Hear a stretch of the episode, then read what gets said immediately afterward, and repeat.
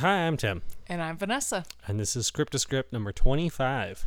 Yes. We had to look it up. We couldn't believe we had actually done this many. Yeah. We have to get descriptions so Altall can post the rest of them by now. Yeah, we are backed up. I think we've only posted maybe up to like fourteen or fifteen. Something like that. So, yeah, we're a number behind. Um, well, off the bat, I would like to congratulate Altall. He is newly engaged to his lady. Um... And since he put it on Twitter, I don't feel bad saying anything. Plus, no. By the time this is posted, they'll probably be, actually be married. Knowing them. Yeah, probably. Although he hasn't set a date, and he's mad if you ask. So yeah. Everyone, make sure to ask him. Ask him a lot. Yeah. And then, then don't forget to follow up with, like, so when you're having kids, yep. You know, what are you planning on doing career-wise? When are you retiring? You know, just, just really lay into him about the future. Yeah, it, it really makes him happy and comfortable. He likes it a lot. So, should we tell everyone what we're doing? I guess. I don't want to just talk about it and let them figure it out. It doesn't... Yes. Today... Oh, well, today is National Puppy Day. Hooray. Hooray. Uh, so that makes it March twenty-third, twenty eighteen. And we are doing True Grit by... Charles Portis. Yes, that is quite a name. That's how I'm saying it. I don't care how it's actually said. Someone will be like, um, actually, it's East Germanic, so it's Portois, because they were dominated by the French. I don't care. I don't care. And you actually, but I should have looked up, I should have looked up what else he's written, but oh well, I don't care that much. Not for the discussion. No. Not for what we're doing. So we did both movies. We did the, what is that, like seventy-four or something? I think it was sixty-nine. Or, oh, sixty. Oh, I'm looking at the date for the movie we're doing next. Right. Never mind. That's um, okay. And then the two thousand ten version as well. Um, and, and I will say, um, all three version, so the book and both movies, the plot is fairly identical. A little tweak here and there, but the biggest difference between the book and the movies is tone. Pretty much. And, and, and even between both movies is the tone. Right. So I think for the sake of our discussion, we're not going to really bother doing a stare and compare of, okay, here's where it kind of differs from the book, because there's honestly, other than perhaps some detail, there's not huge differences between the two. Yeah. Um, or between I mean, I mean, the I mean, three, do, even. Do we want to do just a quick summary of the plot? And and then we'll go more into some of the differences? I'd say let's just go through it, and then we can talk about tone in each. Okay. okay. That's probably the easiest way. It's like similar to like the stare and compare we do. Yeah. And, and actually, this is a little different from our standard ones, too, because we each finished the book a couple weeks ago, and we finished the movies over a week ago. And normally, we finish the movies like the day of or maybe the day before. Right. So we've had time to sit and forget about things. Yeah. Which is great. Mm-hmm. So uh, all three, I think, open up with a discussion on Maddie's father being, uh, well, A, kind of a nice guy. A businessman, but a nice mm-hmm. guy deep at, deep at his core. And how he dies. Yes, he's uh, murdered by... In cold blood. By his... Uh, I guess you'd almost call him like his ranch hand or something. Basically, his hired help. Yeah. Yeah. That they, they go to get some ponies and the guy gets drunk and shoots him. Well, you know the saying, if you're going to ride, don't ride the white horse. And someone didn't listen. Pilgrim. Pilgrim. What's the chat saying? Doing our homework and acting like professionals. Yeah, you know, sometimes we try. Sometimes. I try to read the chat myself, but my laptop's off to the side, and every time I try to read it, I turn away from the microphone, and Tim yells. I do. I'm screaming at her when you can't hear. And that makes me sad. Makes you very sad. Makes you sad like a puppy. Yeah. Woof, National woof, woof. Puppy Day. Bringing it back around. So, yeah. So, Maddie ends up... Because I don't think it's supposed to be, like, super far from where she's actually from, because her dad had traveled out of town to get these ponies. But it's... I mean, especially this is in the eighteen hundreds. It's the kind of thing where it's even, like... one hundred miles is not something like, oh, it'll just take me, you know, a couple hours driving. Right. Because she goes by train. Yeah. But, and then also she has two younger siblings and her mom, and rightfully so, her mom's pretty distraught. And plus she has to look after the kids. So Maddie's fourteen and a pretty no-nonsense gal. She, she needs to get shit done. She's going to do it. And part of that is she's going to go take care of her father's body. She's going to get what he left in the town. And she's also going to figure out how to hunt down this asshole that killed her dad, because she's not going to let him get away with it. So I'm trying to remember that, oh, there's a hanging. There's a public hanging, and uh, and that's very different in each. That's by by far. In in the book, obviously, it describes it, talks about, you know, people being hanged. It gives a little last words for all the people involved. Uh, mentions that the judge, the local local judge, always watches his executions. Yep, from, I think, the window or something. Yep, he may not be physically present, but he's always making sure he sees the man he sentenced to death, you know, hang and die. In the sixties one, the hanging happens, but they, they do it very quickly. Well, they have reactions from the townsfolk with a gasp. Yeah. Because apparently people back then, when hanging was a thing, were still like, oh my god, they actually died? I didn't think it would happen. The rope was around his neck, the trapdoor fell out from underneath him. I didn't think he would die. I thought it'd be all David Blaine. Poof! And they'd be like, aha, see, my head actually separates from my body. I don't know. That's a, I, that's just such a stereotype thing of, like, the older Westerns, is the a hanging and you cut to, like, a like an old lady, like, clutching in her face. Oh, like, through her veil. Oh, gasp. Yeah. I'm shocked that there is death in the Old West. But then uh, the twenty ten, the Coen Brothers version, they actually make it a little bit of humor where, like, the one guy starts to say his, like, last words and they just put the bag right over his head. Right. It's the it's the Indian guy, too. He's like, yeah. He's like, okay, well, I've got to say this. And they're like, bag him. It's like, aw, casual racism. Uh, or we, less we, casual racism. Well, and speak, speaking of Maddie, though, with um her, just her overall performance, uh, I think the closest to what she is in the book is definitely the Coen Brothers version. Right. Let's talk briefly about, in the John Wayne version, something that you pointed out, and I couldn't help but notice it after that, was the haircut. Yes. It, it's not a haircut because...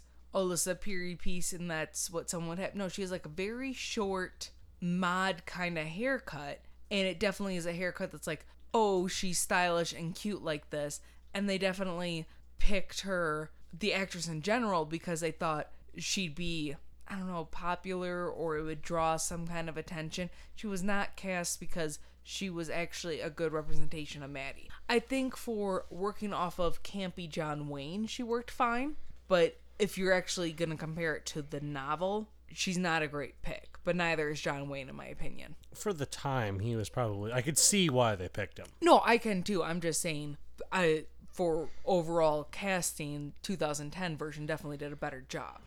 Yeah. For for the only the book actually. The only downside I have to say about the Coen Brothers one is that because uh, Bridges did that, then he kind of got stuck in the Rooster Cogburn persona, and that's what he's doing now, basically. Yeah, it's kind of weird. Where he has, he's just become this grizzled, vaguely southern, southern accented kind of guy. Ornery bastard, yeah. Uh huh. I'm gonna break your head open. This is a biopic of Steve Jobs. Okay, let's see. I'm gonna attack the Microsoft headquarters, and uh, probably going guns blazing. There's no gunfighting in the Steve Jobs biopic, Jeff. He's playing the Woz, of course. God, I, I'm I'm just. Tell me the Woz wouldn't be awesome as Jeff Bridges playing Rooster Cogburn. Yeah, but if they could bring Jeff Bridges' dad back, Lloyd Bridges, oh, to God. play Steve Jobs, that would have been a match made in heaven. Just wide-eyed and confused, but like, oh. but but confused in a like, I don't know what's going on, but I'm going to be confident about right. what I am doing, sort that, of way. That would be that would be the best depiction of Steve Jobs. Oh, what's this? Huh. Yes, a phone call, huh? Huh? Amazing how small they get these things these days. Well, that's basically Steve Jobs' the whole, like, oh, pancreatic cancer, eh? Well, I'm just going to eat more fruit and not bathe. I guess I'll just wash my feet in the toilet. I don't know if you heard that's a thing he did. I did, yeah. I did, I did. And he was super stinky. Yeah. Uh, anyway. So she... Off topic. Yeah. So Maddie goes to talk to the guy that had sold the ponies to her dad, and she's basically like, I'm not going to take these ponies because... Dude, I don't have anything to do with them now. Like, and he's he his opinion is like, well, uh, I already sold them, so that's not really my problem. Yeah, but he needs like basically she's like, I'm gonna leave them. It's best if you just sell them back to me for like a lesser price. Well, the the thing is, this is where it kind of demonstrates the kind of person she is, where she browbeats him into giving her money for the ponies, money for the her, her dad's horse, and return giving. Her her dad's saddle. Yeah. and getting like basically three hundred bucks out of the deal. And he's just like, what? That doesn't make any, that, that, no, I'm not giving you that. She's like, no, the, the horse was in your care. You screwed up. You know, my dad was killed. Yep. You let the guy get away by stealing that. And he's stuff. Like, well, my night watchman, like his teeth were knocked out. He had, he had a bad day. And she's like, well, that sucks for your night watchman, but fuck you. Yeah. Because that's on you for who you hired. Right. And in, in the John Wayne one, she comes across as more whiny. She's just more like annoyingly petulant. Like he just yeah. like you feel like he just kind of gives in because he's like, just stop talking. You're so loud. Why are you so loud? Well, I mean, honestly, I get that uh, that feeling a little bit too, where like it's a lot of people get tired of dealing with her, but not like like you're exhausting because you don't give up. Instead of like, I just don't want to hear your voice anymore. Right. That's that comes. That's better than the Coen Brothers one. Yeah. Where again, she comes across as like you can tell she's not going to leave you alone, and it's just like, okay, fine, I'll give you what you want. Just, just go away and don't, don't ever bother me again. And that's why he does. He's just like, yes, if I never hear about your lawyer Daggett and blah blah blah. Yeah. And then, I mean, she she gets her father's body, and she had like a servant, or like not not exactly a servant. I think, what was he, like a former slave that lived nearby? He was a neighbor. Something like that, yeah. And he travels back with the body, and she's like, I'll be back. I'll follow you in like a day once I finish up some of this other stuff, really. Uh, and she, who does she talk to? She talks to, I think basically, like, not the sheriff in town, but like one of the law people. Basically trying to figure out who's the best person to go after, right, and the that's sumbitch. that's that's where that's where he explains like, okay, well, he's over in the Oklahoma Territory. This isn't a state matter. You need a federal marshal. Yes. You need someone who's who can cross these lines and do this. And she she asks like, okay, well, who's who's the best? And he's like, well, the best is this, and the meanest is Rooster Cogburn. And that's you can tell why she that's automatically why she picks Rooster is because yeah. she doesn't want the best. She wants a guy who's a mean fucker. Yeah. Because this is this this becomes very clear is that, that Maddie is not incapable of doing things, but early on she's very much into making people do things for her and then using them as leverage against other people. Yeah, and so she ends up going to the courthouse because that's where he's going to be, the, I think, the next day, they said. Right. Because uh, he's testifying for a case, and that's where you find out that, and I think solidifies in her mind that this is the right person, is that he was after some assholes that had killed a man and his wife, and it looks like in cold blood, just to steal some stupid shit. And a jar of money yeah. under a gray rock. Yep. Objection. What did you find? a, a empty a rock over a hole that'd been moved and nothing under it. Yeah. Yeah. Uh, How many men have you killed, Rooster? Because that's the exchange I think that really, really gets across like what kind of person he is. Is is is a explaining like like hey, you snuck up on these people, you had a gun. Was that necessary? And not only that, but like it also shows a certain amount of like tenacity and like he's just not gonna give up when he's after someone. He's gonna keep going till he he gets them, whether that's dead or alive. He'll do it, and I think that's what she wants too. Because you you have plenty of people that would take money from a fourteen-year-old and be like, oh, yeah, I'm going to help you with this. And well, then I think the part where we have the guy who's on trial and is the defendant, that sets the tone for how Rooster is, was he will kill, but he's not an indiscriminate killer. Yes. That's the important part. That's what really, that again, it's it's it's shown more than told. It's just that, you know, the, the one defense attorney is explaining, like, well, you've killed a bunch of this man's family, you know, in various times. Like, uh, basically it sums up they were kind of shitbags. Yeah. In various crimes, he's like, it's not really my fault that they got plugged. Uh, and then, of course, later on, it turns out that guy escapes jail anyway and takes off and leaves the lawyer hanging, which is yeah. kind of, which Maddie finds amusing. Because it basically proves Rooster's point that he's a shitbag from a shit family. Yeah. Anyway, uh, so. Which, and, and I like the trial because it is, it's a good way to tell you a story in a way, but not in a, I'm just going to write out for five pages this whole explanation backstory thing. Instead, it's in a realistic way. The back organic and forth. Is yes. the way to say it, I, I think. Uh, so and with you that, like everything organic, especially your food. Yep. And your dog food. Yeah. Vegan friendly. It's the only way I take it. Everyone knows that. Yeah. So Maddie confronts Rooster after, because I think there's one more day to the trial. Well, there's one more day to the trial. She hasn't got the money yet. Yep. And she comes up to him and says, hey, I want you to track this man. Because you seem Tom like Chaney. A man with true grit, and they say it in both, and it's just like, okay. And that's what kind of irked me. That's the only thing that really irked me, is that they never establish where that phrase comes from, and she says it, and it's supposed to carry this gravity in both the movies, and you're like, yeah, it's the title, but it doesn't make sense from a character's perspective. I didn't get the gravity as much in the remake, because she's just like, you seem like a man with true grit. It's more... And, and actually, it's funny, because so much of the, the dialogue and everything in the book is in the original movie, and so much of that is in the remake. But it's amazing how different they are. Because because a big thing, too, we haven't mentioned is that the overall tone in the original movie is, like, very much, like, a an sixties typical Western, like, almost like a Disney movie in a lot of ways, like, the music and stuff. Yeah, there's lots of parts where you just kind of expect, like, really doofy musical cues, and sometimes they're there, sometimes they're not.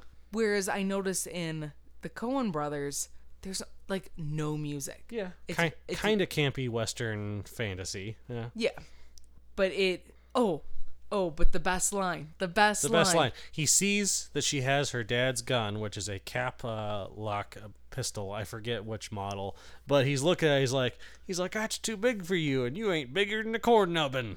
Oh my god, Tim and I, we just, it was like for the rest of the night, we just kept saying, no bigger than a corn nubbin. Yep, dog would go to poop, oh, no bigger than a corn nubbin. Yep. Uh, and then, oh, so then uh, Maddie's staying at this house for a couple days, uh, and this guy shows up, and she just got, you know, like, not a bad looking guy, in his thirties, I think he's supposed to be, with a, right. with a cowlick, and he... basically knows who Maddie is, and the reason he knows that he's found out because he's after the same guy she is. Yep, but he's he's after Tom Chaney too, and he is a different name. Yep, he um, shot a. He is LaBoeuf, LaBeef, LaBeef. Yeah, uh-huh. um, and in the original movie, it's Glenn Campbell, who, if people don't know, he's a singer, and apparently the reason he got cast is because there's a song in the opening credits that he sings, and it was kind of expected to be like the hit, and I think it was a fairly popular song, and so he's not a great actor. He's he's okay. He works well enough for that movie, but yeah, he's definitely the weakest out of the three. Right. Versus Matt Damon, who I think he did a pretty good job. He did a, I think he did a fine job overall. Well, especially because we did watch the John Wayne, then the Coen Brothers. I think it would have been the other way. We maybe would have... Like, again, he doesn't do a bad job, but but Jeff Bridges and I think the actress that plays Maddie are so strong in those roles. Overall. And they make him more of a little bitch in the Coen ones, because he, like, abandons them a couple times. Well, he's, I mean, he's kind of supposed to be, you almost think he's all talk, no action. You know, a man who's... Are you saying he's lacking true grit? Maybe. Oh, God, what do they call it? There's a, there's a good phrase for that. All... Gumption? All something, no, all hat, no something, uh... whatever. All balls, no dick? No, oh, no, that's no. What Kevin Smith always talks about for himself. Right. He's like, no, no, no, I've been... Yeah, that's right. Eunuched, yeah. But yeah, so she... In the book, I don't think they get into it as much in either movies, is she gets sick for a couple days, which I think allows them to... Where she doesn't have to go out and, like, try to waste a couple days making sure, like, shit is going on or, like, following Rooster. It's just her being sick. Yeah. Um, Uh, inconsequential, ultimately. Yeah, uh, which I'm fine that they cut that. Um, she does actually, after the trial, follow Rooster to where he's staying with the Chinaman. Yep. I don't remember what his name was, though. Lee. With, with the cat. Lee. I think it was just Lee. Was it Lee? Yeah. And and you... They're like, we need a vaguely Asian name. Lee, that's safe. There you go. Which I think is a good point, because when she's with him, like, at first she's kind of like, okay, this guy, he could be strong, but then she she starts to find out his weaknesses. Big one being drink. Yeah. He's definitely a drunk, which does come into play a couple times. Once or twice.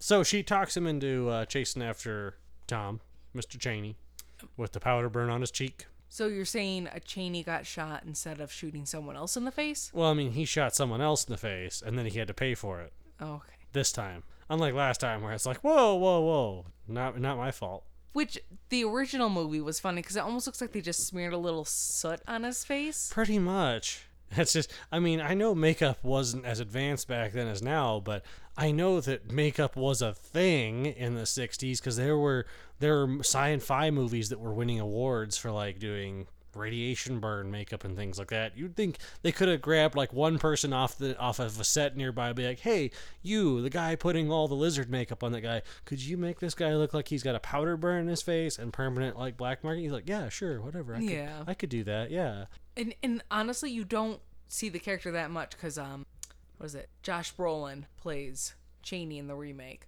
Which, oh, who did, he sounded kind of like Buffalo Bill in his acting, which he kind does of amused that me. Little bit. So anyway, they uh, LaBoeuf approaches her and is like, "Well, you're we're after the same guy. Let's let's put in together." And she's like, "No, I don't. I don't want him to go to Texas and be tried in Texas." Yeah, because LaBoeuf is a Texas Ranger. Yep. And he's like, "Well, you know," and he meets up with Rooster while she's sick, kind of going behind her back, and is, is explaining like, "Hey, there's this huge reward. There's a reward from the state, and then the family of the man he killed has put up like a ten thousand dollars reward or whatever." Yeah, just something ridiculous. And it's like, I'll give you half. He's like, I'll give you half of this. I keep the state reward because I've been tracing this guy all over the goddamn country. Mm-hmm. It's like, the rest is, that part's mine, but also I'll give you that. You get five and you guys can figure out how you, whatever you want to do with it. Yeah. So they leave the next morning. She's like, no, I'm coming with. So she, she actually buys back one of the ponies and she start, she heads out earlier than she figures they will. Cause because Rooster's such a drunk, she's like, I know they're not gonna leave like first thing in the morning. All right. So she heads out, and I think she even sleeps in the stable. Yeah. And she goes and is heading towards like a town. ferry. Like like basically she knows where they're gonna end up, but it's beyond that she doesn't know. So they make the one dude that's running the ferry, or like one of the guys, like, she's a runaway, you need to take her back. There's fifty bucks in it if you return her to the sheriff. Yeah, lying. So she, she demonstrates that she's not going to be held back so easily by smacking the guy in the face with her hat and fording the river to get over to them. Yeah. And they're like, okay, I guess. And that's when LaBoeuf is like, okay, I'm going to spank you with a switch. Yeah, which is which is funny. It Right. The thing that I like about that scene is that there's there's a very demonstrated, like, like a power dynamic between LaBoeuf and Rooster, where LaBoeuf thinks like he can just kind of do whatever he wants as long as with this group. Uh, Rooster asserts his dominance and is just like, you better stop that. Well, and it also kind of shows they definitely think of her as a child, because that's the kind of thing you do to reprimand a child. Right. It's someone that you really don't think could, you know, traverse the wilderness with you to try to catch someone. The shooting contest? No. What about a shooting contest? That briefly happens later on. Remember, they do that. Oh, later. Yeah, that's later. They do a thing. That's, I think, post the uh cabin the yeah. yeah because I think he gets uh because he's given LaBoeuf shit about his Sharps rifle because he's got that big old Sharps, yep. which is actually a very large caliber at the time. Anywho. But, yeah, and then finally we're just like, just let her come at this point, who cares. Well, he's uh, there's a part where LaBoeuf doesn't seem like he's gonna stop, like he's just gonna keep wailing on her, and that's where I think the Coen brothers is a little little better, is because Rooster levels his gun at him and tells him, he's like, you'd better not. Yeah, basically telling him like, look, I'm not gonna, and and that's the thing is, I don't know, that's the kind of thing where you're left wondering, did he do that because he doesn't like seeing what he's doing to Maddie, or is it just because this is a man who dared defy what he said to do? Yeah, and that's the thing, Rooster's not the kind of guy that tolerates anyone disobeying him in a lot of ways. Or even it could be that he, he doesn't like the unnecessary delay. Yeah, and it I mean Rooster definitely has his own moral compass. Yep. And like rules. Um, I mean, he's not a bad guy, but in a lot of ways, he's not a good guy either. And and I like that he's kind well, of. Well, no, because especially when you find out a bunch of his history. Oh yeah. Dear God, it's like, this guy, what the fuck? Which may have been more normal back then. Who knows? Like, well, I feel like that's a, that's there's another element to it, is that being as their stories he tells, you don't know if he's lying or if he's actually telling any bit of the, how much of it's the truth, how much of it's kind of a fiction. Well, and him... how much of it, it could he possibly be uh, making himself sound better? He could be even worse than what he's saying. Right. So, but ultimately, it doesn't matter for what we're doing. No. Uh, so he, d- he mentions that uh, uh, Tom Tom Chaney's probably hooked up with uh, the Ned, the Lucky Ned Pepper. Yep. Who's off in the mountains. They just they just committed a uh, train robbery, which they, they kind of gloss over. They just they kind of mention it at uh, Waypoint later. Yeah. Uh, but in in. Uh, In the Coen Brothers one, they mention it like right away. Like, oh, they just committed a huge train robbery, by the way. Yeah, which, it's like, which maybe, I think maybe it's to help paint them as bad people right away. Well, cause, just because the whole, like, again, they they uh, They mention that in the John Wayne one, after they're going to try to get, like, they take the bodies from the guys at the hut. Yeah. Right. And that's when they find out the news of that. And that's more when you do find out the news in the book, but it kind of just seems to come out of nowhere. That's, and I get why they probably move that up ahead. That's probably one of the only few, like, changes that makes, that I, I still, I saw stand out and make sense. Yeah. Is that way it's like, okay, we're going up, we're not just going looking for Tom, we're looking for this guy, and the group that Tom is with is this guy and these people. Which makes it even more of a possible danger, especially for a fourteen-year-old girl, because it's not just this one guy, it's a group of criminals. Yep. Mexican Bob. I love the name. I love that name. That's perfect. But yeah, so I think they end up camping out one night. Right. And that's where, again, this is one of those things where it's well demonstrated in the book overall, and kind of in the, and decent enough in the movies where, uh, because she mentioned to Rooster, like, oh, I I went coon hunting with my dad. And Rooster kind of mocks her, like, this is not coon hunting. This is... And when they're at the campfire the first night, yeah, she's like, oh, you know, who wants to to do, uh, like, you know, ghost stories? I got one, like, you know, when a stranger calls, but one of you has to be the stranger. And they just kind of look at her like, okay. Like, like, basically, this isn't fucking summer camp. Right. This isn't... This is, we're not doing this for pleasure. It's like, the only reason we're camping is to rest so we can get up and move tomorrow because we're going towards something. And that's the only time she does that. Is she, again, kind of seems to grow out of that on this whole journey, which yeah. is a lot of what this is, is her growing up as she's doing this. Yeah. It, and he, the author could have easily had this be where it's like a fourteen-year-old boy and his coming-of-age story, like becoming a man with other men. But I like that he chose a girl. Which I think also allowed for some of the, a couple of the barriers she had, because I think, like I was discussing with Tim before, that I think if it had been a fourteen-year-old boy, they might not have been so against him coming along to avenge his father. But I think... Maybe not, no.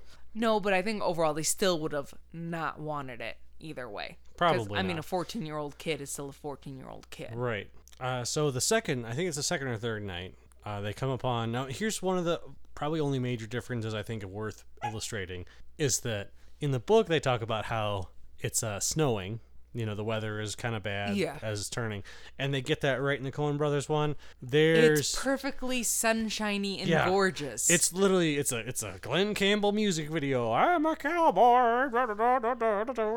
Yeah, I was waiting for John Denver I mean, to start pretty. playing in the background. I mean, I'll say no. that it's still pretty. It's just that it's clearly and and that's what I said to you. I can almost guarantee. They could have maybe done the snow. It would have been more expensive. But honestly, they were doing, like, clearly actual filming out in the wilderness in areas. I guess they were filming a bunch in, like, Colorado and stuff. And, yeah, it's beautiful scenery and landscape, and they probably didn't want to ruin that.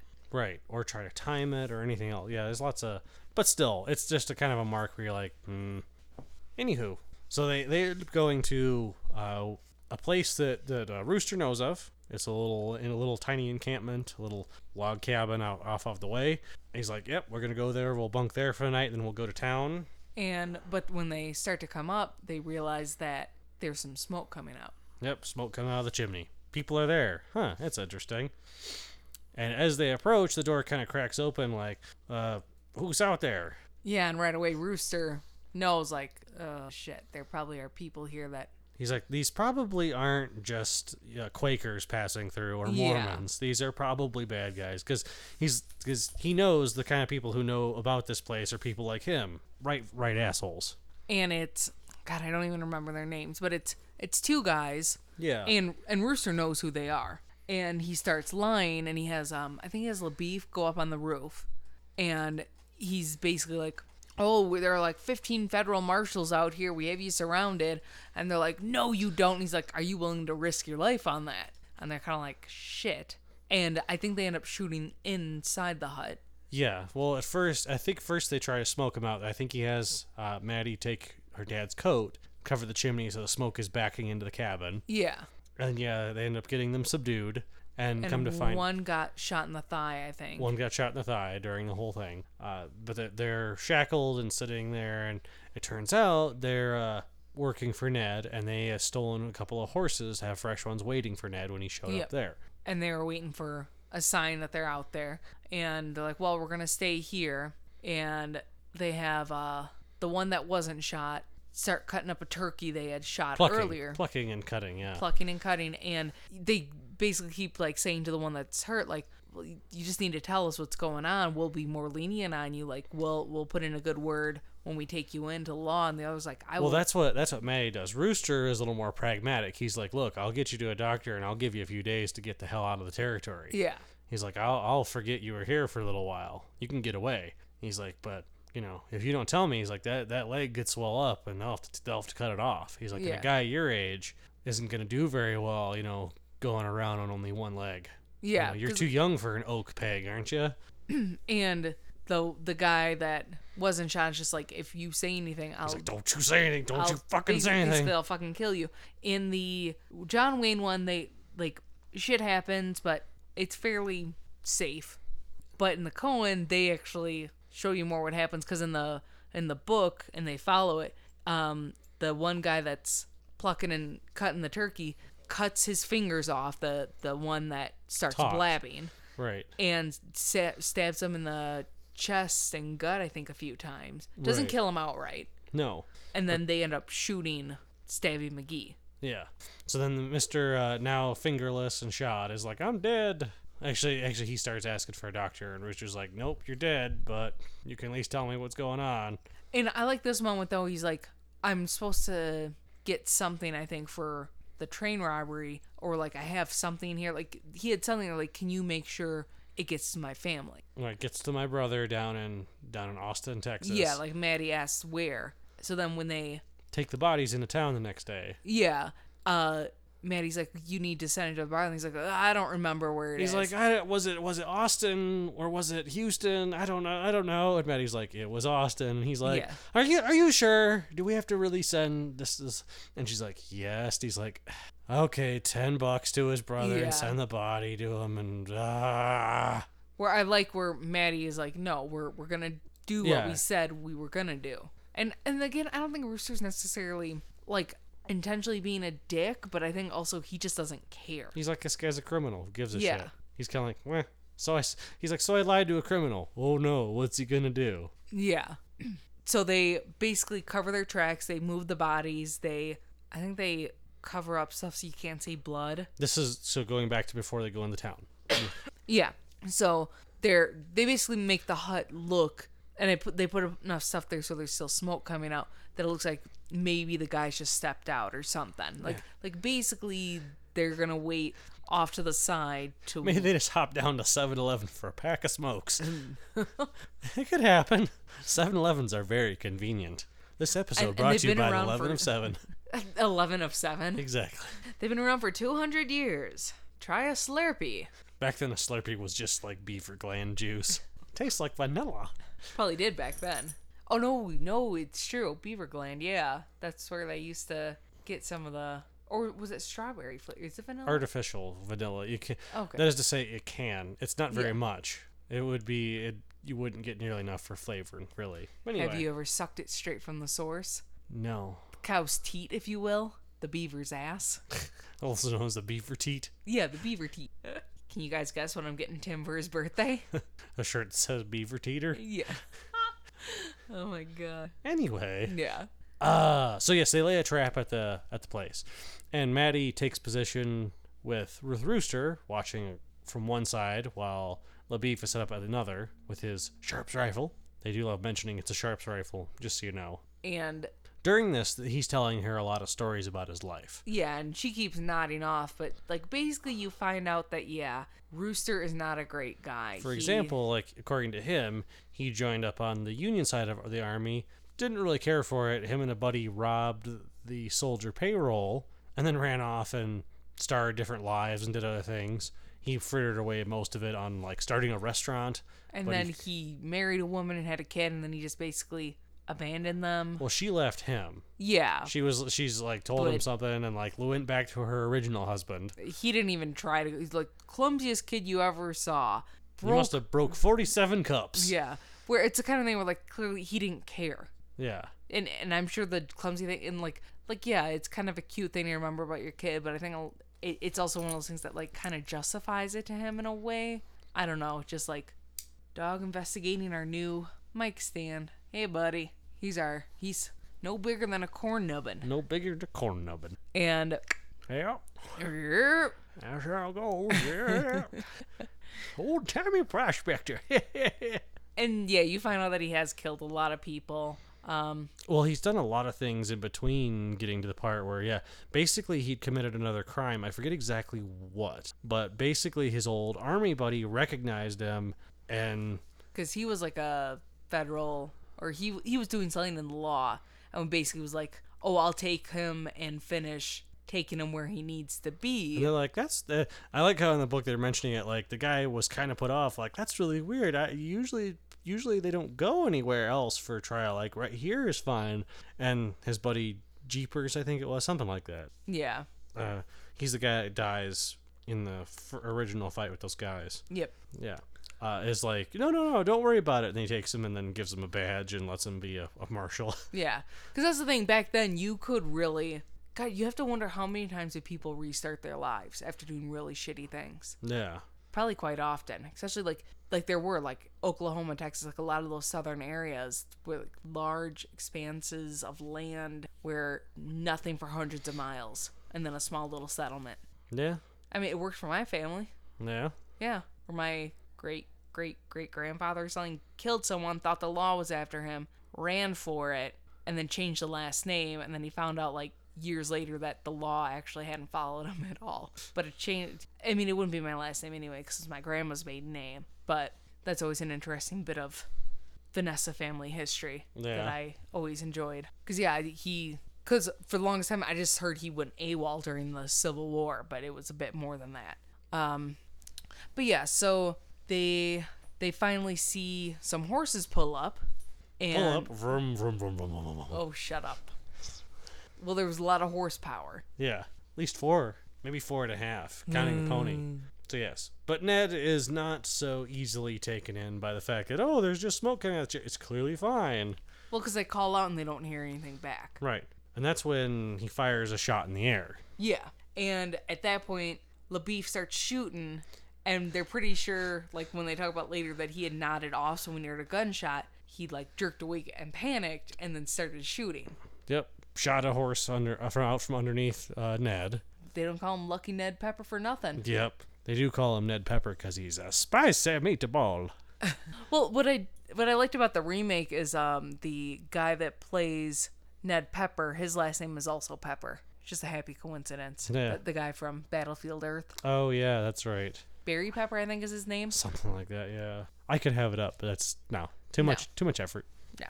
Uh, so we, yeah, so one guy gets killed. The the nineteen-year-old. Yeah. Or the, whatever, they're like the kid.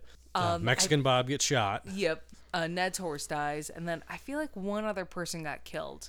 But, or was it just the, the original just two, just, and then the, the kid? Yeah, maybe, maybe else, that was all, it. I think they all get away. So yeah, they, they put him on the horses that were waiting for Lucky Ned Pepper, and sling them over the backs and just lead them back to the settlement. And the sheriff there knows who they all are. And knows Rooster as yep. well. And that, yeah, then the whole, gotta send the money. And I think at that point, LaBoeuf leaves again in the Coen Brothers. And he also, like, hurt his tongue really bad. I don't remember that in the book. I think a bullet ricocheted off something or a stone chip. I, yeah, it's not... I know something happens to his face. He, has, he gets a cut or something.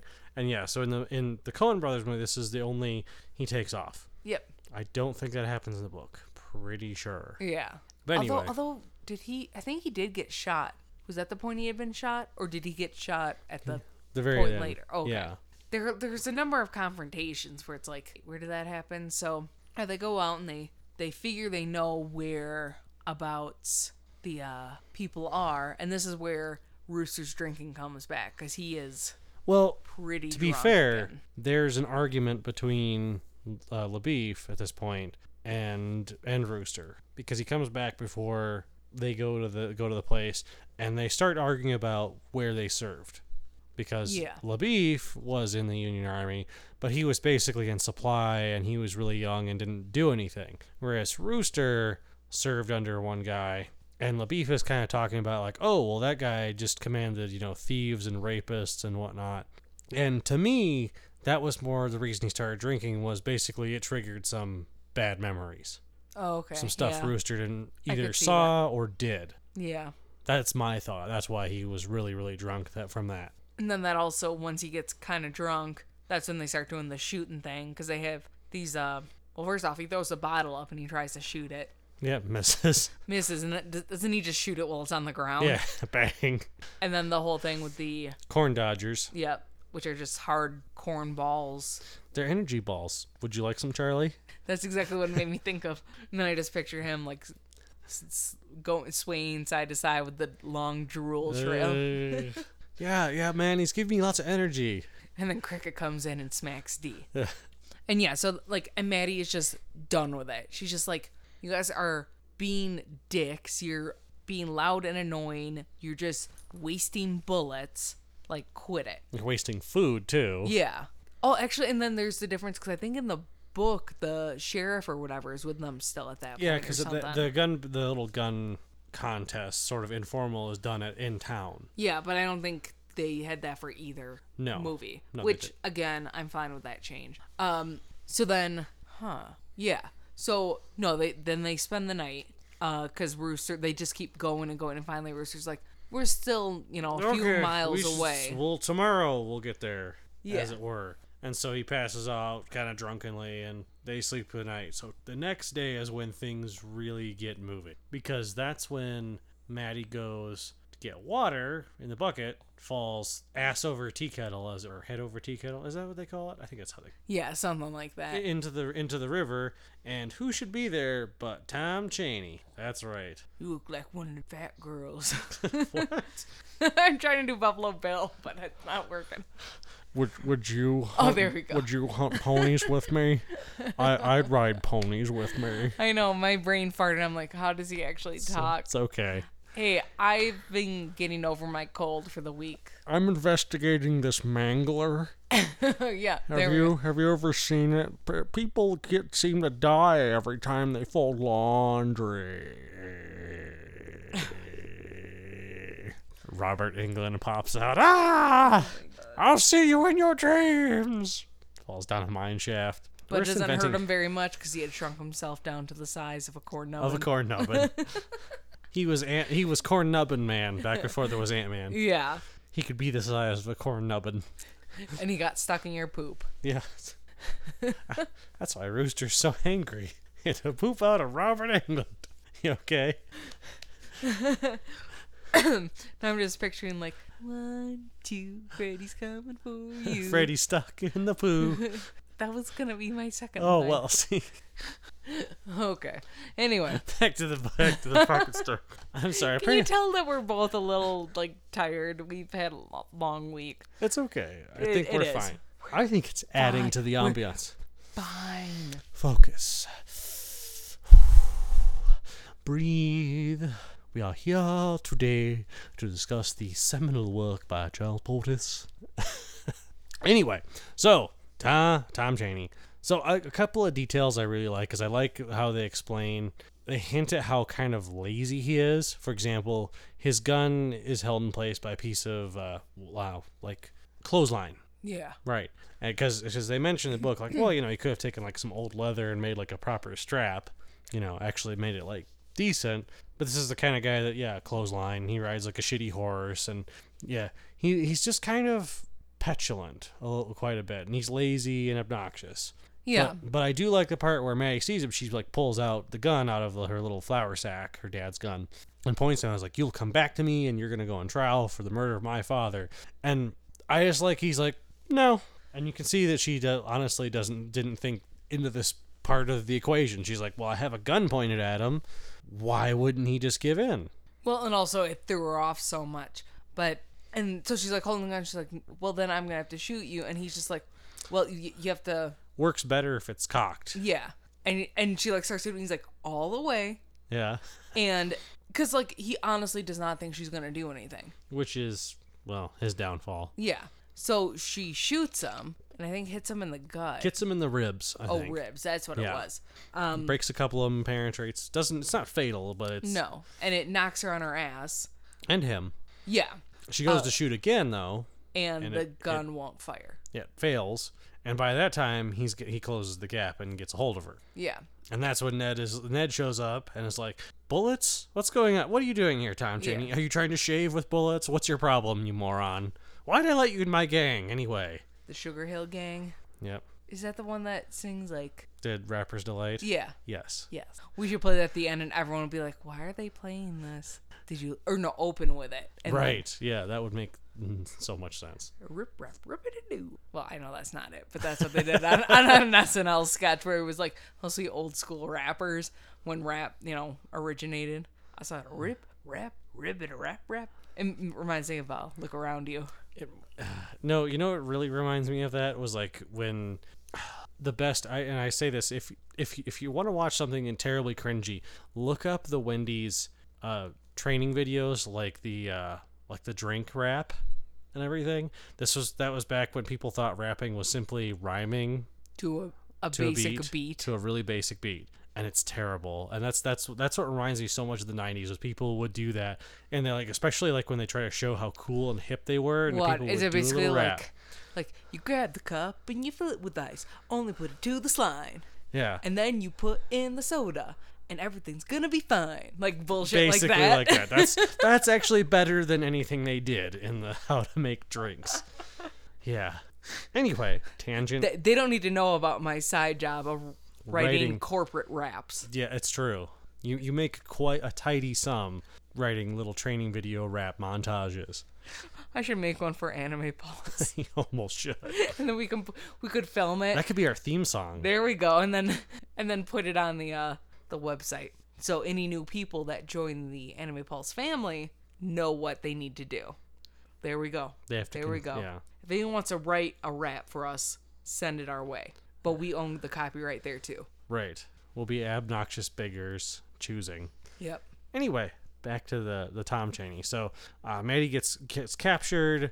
And the, the, I think the funniest part is she kind of takes Rooster's bluff about having fifteen marshals and builds on that. It's like, oh, there's there's fifty marshals up there. Mm-hmm. And it's the kind of thing that is so unbelievable that no one buys it. No one's threatened by what she says, which is perfectly obvious and normal. Uh, and, and also at this point, like Rooster and LaBoeuf are just still at the site, and they, they must have heard something. And she's not, she really doesn't seem to be that worried. No. Because again, she's fourteen. I it it is. It's kind of like that innocence still of like. Well, she has she has faith that the people. That these these guys that she's paid will look out for her because she's used to having people she can rely on that will take care of her. Yeah. So when, when Rooster and LaBoeuf negotiate, okay, well, we'll ride away and everything. You take her. Don't kill her. Okay.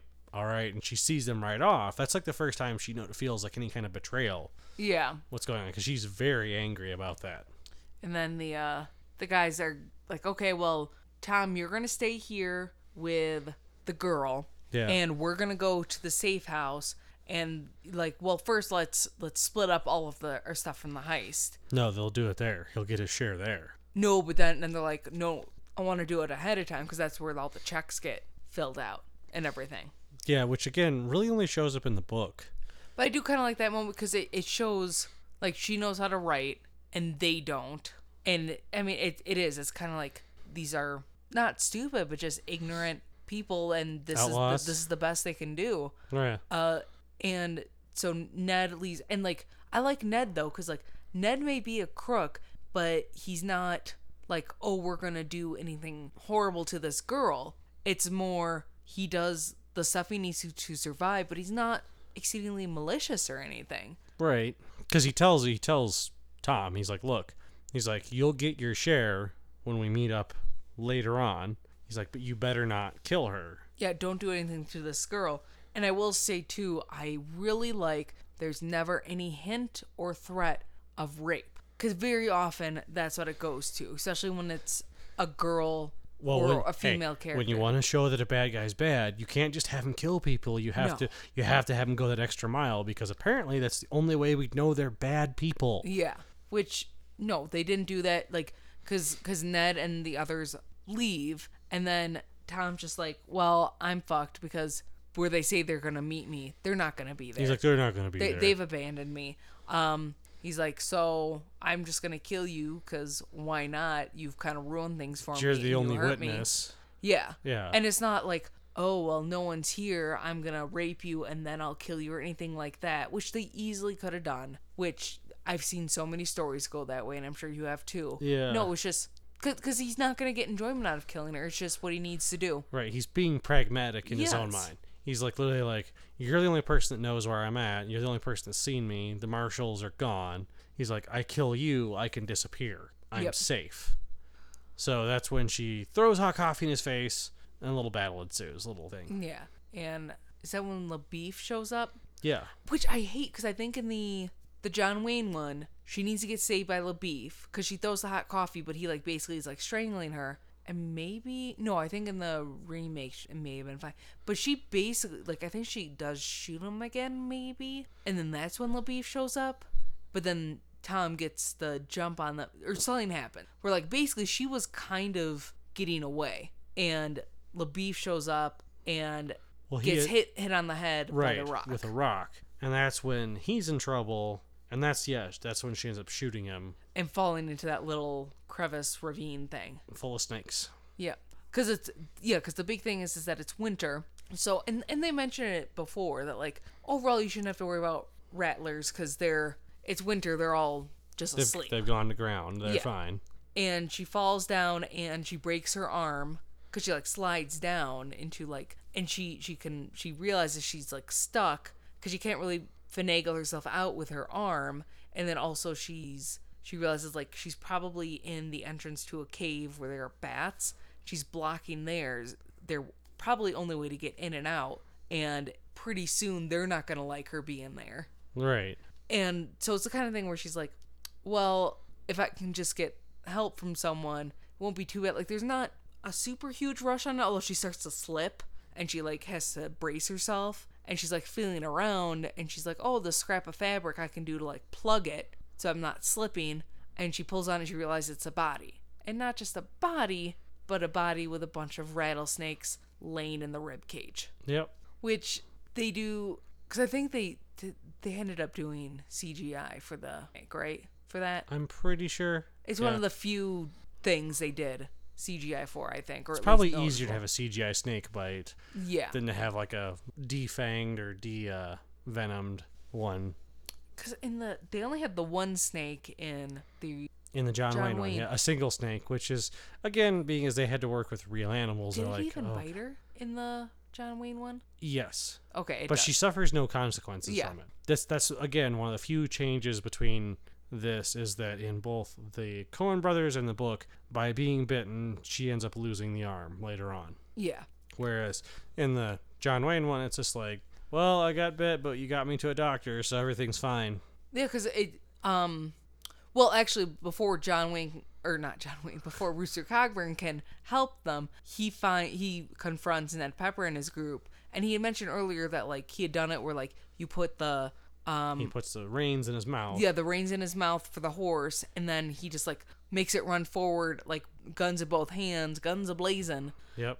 And he actually ends up killing everyone except Ned. Right, the horse dies. Which he had shot. He had shot Ned, though. Right. And the horse, yeah, Rooster's horse dies and like collapses on him, so Rooster's stuck. Right, and then ju- and then that's when Le- LaBoeuf gets Ned. Yeah. Because he has the rifle. Oh, that's what it was. Right. Because they thought Tom was passed Tom out was, at that, right. that Tom, point. Right. Tom was out of the or picture for the moment. Or something. Yep.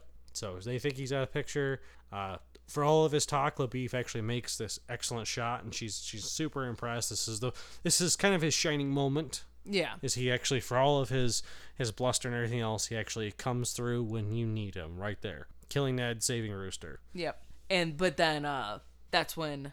Tom shows up and hits him on the head with a rock. Yep. So, yeah, Rooster finally shows up and is like, I'm coming down to get you. She got bit by a baby rattlesnake, and I think they said that actually is worse. Yeah. I mean... By the logic of the story, yeah. that's what we're going on. I didn't bother looking up if that's the case or not. No, I didn't either. Um, and then it's pretty much the end of the book where Rooster pulls her out and, like, Tom's going to be fine. I need to take you right away.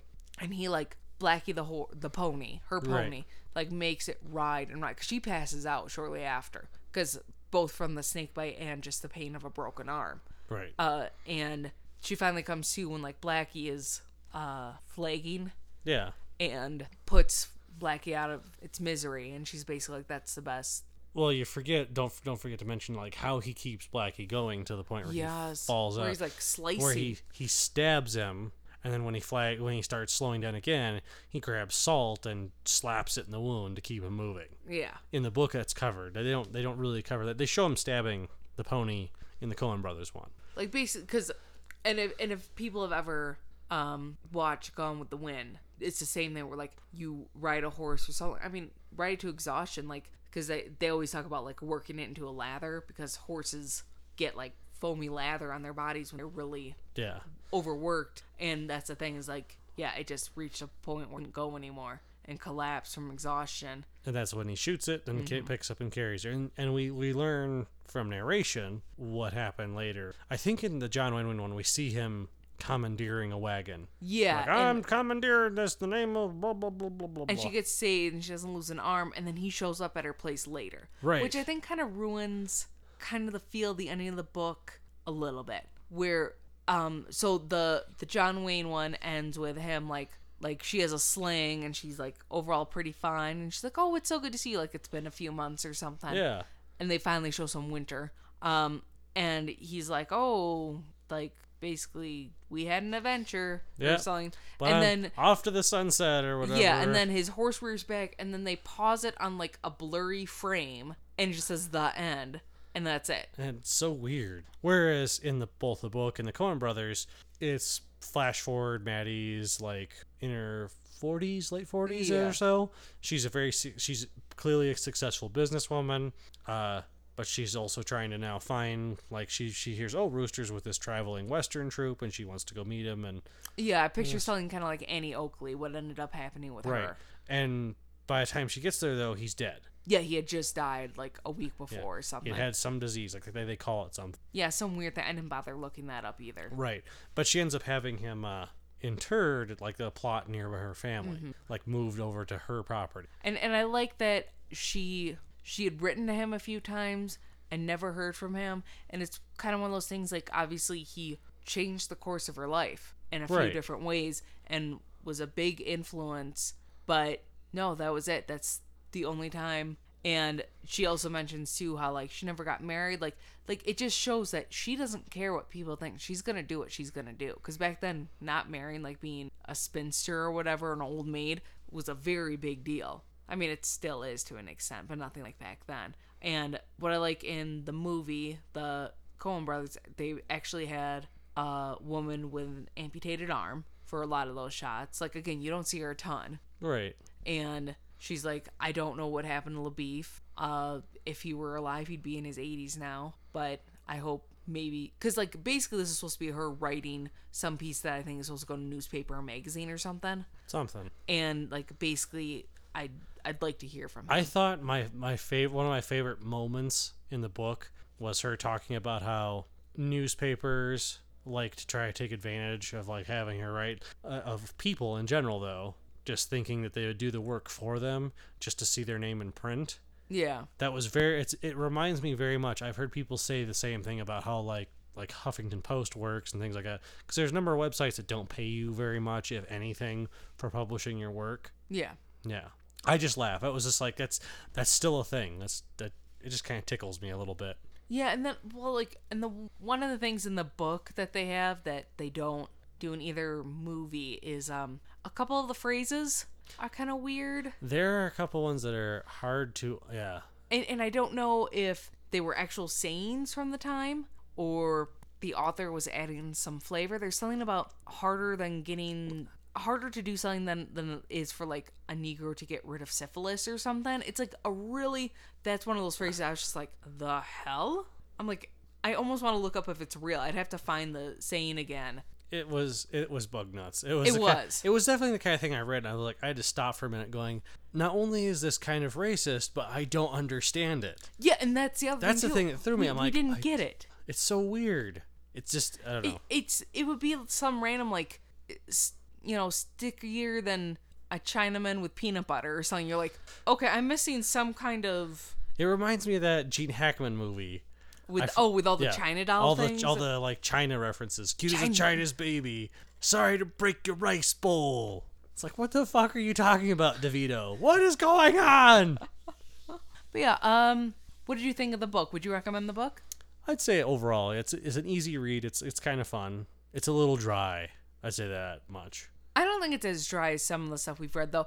And I would recommend it, especially it. It is. It's a quick read. It it seriously does only take you like three to four hours, maybe. Like, like especially if you have a flight, like you have to sit in the airport and you have a few hour flight, you could easily knock that thing out. Yeah, I'm not a big Western fan, but yeah, this is definitely. I'm not either. This is definitely the kind of thing like if you're not a Western fan but you wanted to read one. Yeah. And of course, I'd say if you watch either of the movies, the Coen Brothers one. Yeah. I mean, personally though, I it's one of those things again. Considering the era, I understand why it was made the way it was. I would say it was probably as close to like a dark, for lack of a better term, John Wayne movie as you could make back then. And I, I, I mean, like, I like John Wayne. He definitely is a campy actor, though. This is his role in a lot of ways, especially for, for the style of film they were going for. But you have to wonder, maybe if they hadn't cast John Wayne, would the feel of it been a little different? Because obviously maybe. At that point, John Wayne was a fairly well-established Western actor. Yeah. And he won the Oscar for it. Which, I mean, after having seen it, I'm kind of like, really? I mean, a lot of people view it as it was a almost like a pity. Like, this is the only time he's probably going to get nominated. He did a good job. Let's give it to him. Basically, the their due. Yeah. Yeah. Which definitely happened. Uh, what about, yeah, movie? I like, I'd say, I'd say if you're going to watch them, watch the John Wayne one first. Because if you watch the Coen Brothers and then you go to the John Wayne one, you're not going to be able to finish it. No. You'll want to you'll want to grab Glenn Campbell and you'll want to beat him to death with a revolver. Yeah. To just be like, shut up, shut up, shut up, shut up! Um, but yeah, the Coen one, Coen Brothers one is good. Um, the girl that plays Maddie, very good. In the Coen Brothers one? Yes. Yeah, no, she does she does a perfect job as Maddie. Like, unfortunately, because I saw the Coen Brothers one, that's who I pictured did through the whole book because of that. I don't know if that's a bad thing. I'm just saying that was my experience was definitely changed by having seen the movie first. See, I hadn't seen it. I, I don't really watch Westerns. Me and me and Wells all went to see it in the theaters because it was... That was at the period where, like, we would just go see anything. Oh, okay. He still kind of does. I don't... Well, I guess we probably weren't dating at that... Oh, no, we had probably just started dating. Probably around then, yeah. Yeah. You didn't have a lady to distract you, neither did he. It's, it's true. So at that point, you guys actually hung out outside doing the show. Yeah. Oh, tear, tear. Oh, so sad. Um. Anywho. Yeah. Um. So, so what's our next? Well, I think we decided to skip ahead a little bit. I think we had a couple things we were thinking on, but mm-hmm. because of the movie release coming out here, actually having been out now by now, yes, and we want to get to it fairly soon in theaters, we are going to be tackling Death Wish next. Yes. Which, yeah, this is another one where there's now been two. This is the second time it's been made, adapted. Uh, um, obviously, it's Bruce Willis. Based on the novel by the same name by Brian Garfield. Yep, that's a name we don't hear much. No, it'd be funnier if you had someone named Brian Clifford, like Clifford the Big Red Dog. Eh. You have the kitty and the doggy. I like that theory. I don't know if I showed that to you, didn't I? Is that talking about Garfield, why he hates Mondays? Yes, where he's sad because John has to go to work on Mondays. Right. It's not because he does anything. That's actually kind of like the, someone, it, it took someone to kind of like point that out in the internet age. Is kind of funny. He can't say he loves John, but no, he does. It's true. It's just like you. Yeah. You can never show your emotions. Emotions are for humans. Conceal, don't feel. Right. You use the frozen approach. Yep. But yeah, uh, so we'll be doing both movies. Um... I don't think we'll be doing the, any of the sequels to the... No, no. I mean, maybe maybe me and Welltall tackle the sequels on Popcorn, because they're yeah. they're terrible. They go completely off the rails. Uh, we may... Uh, there is the sequel novel, so we may do the second one. Oh, at some other point? At some other point. You know what? Yeah, maybe we could do that. Because there is also the the book that came before, um, the Die Hard novel, that also has the Frank Sinatra movie oh. that we could tackle at some point, too. Well, that has nothing to do with what I'm talking about. No, but I'm saying, because th- that's another, like, almost sequel movie combo Almost sequel, thing. Not quite. Yeah. Yeah. But the, with the Death Wish, it's still Charles Bronson, and it's, there's actually a book and everything else, so. Yeah.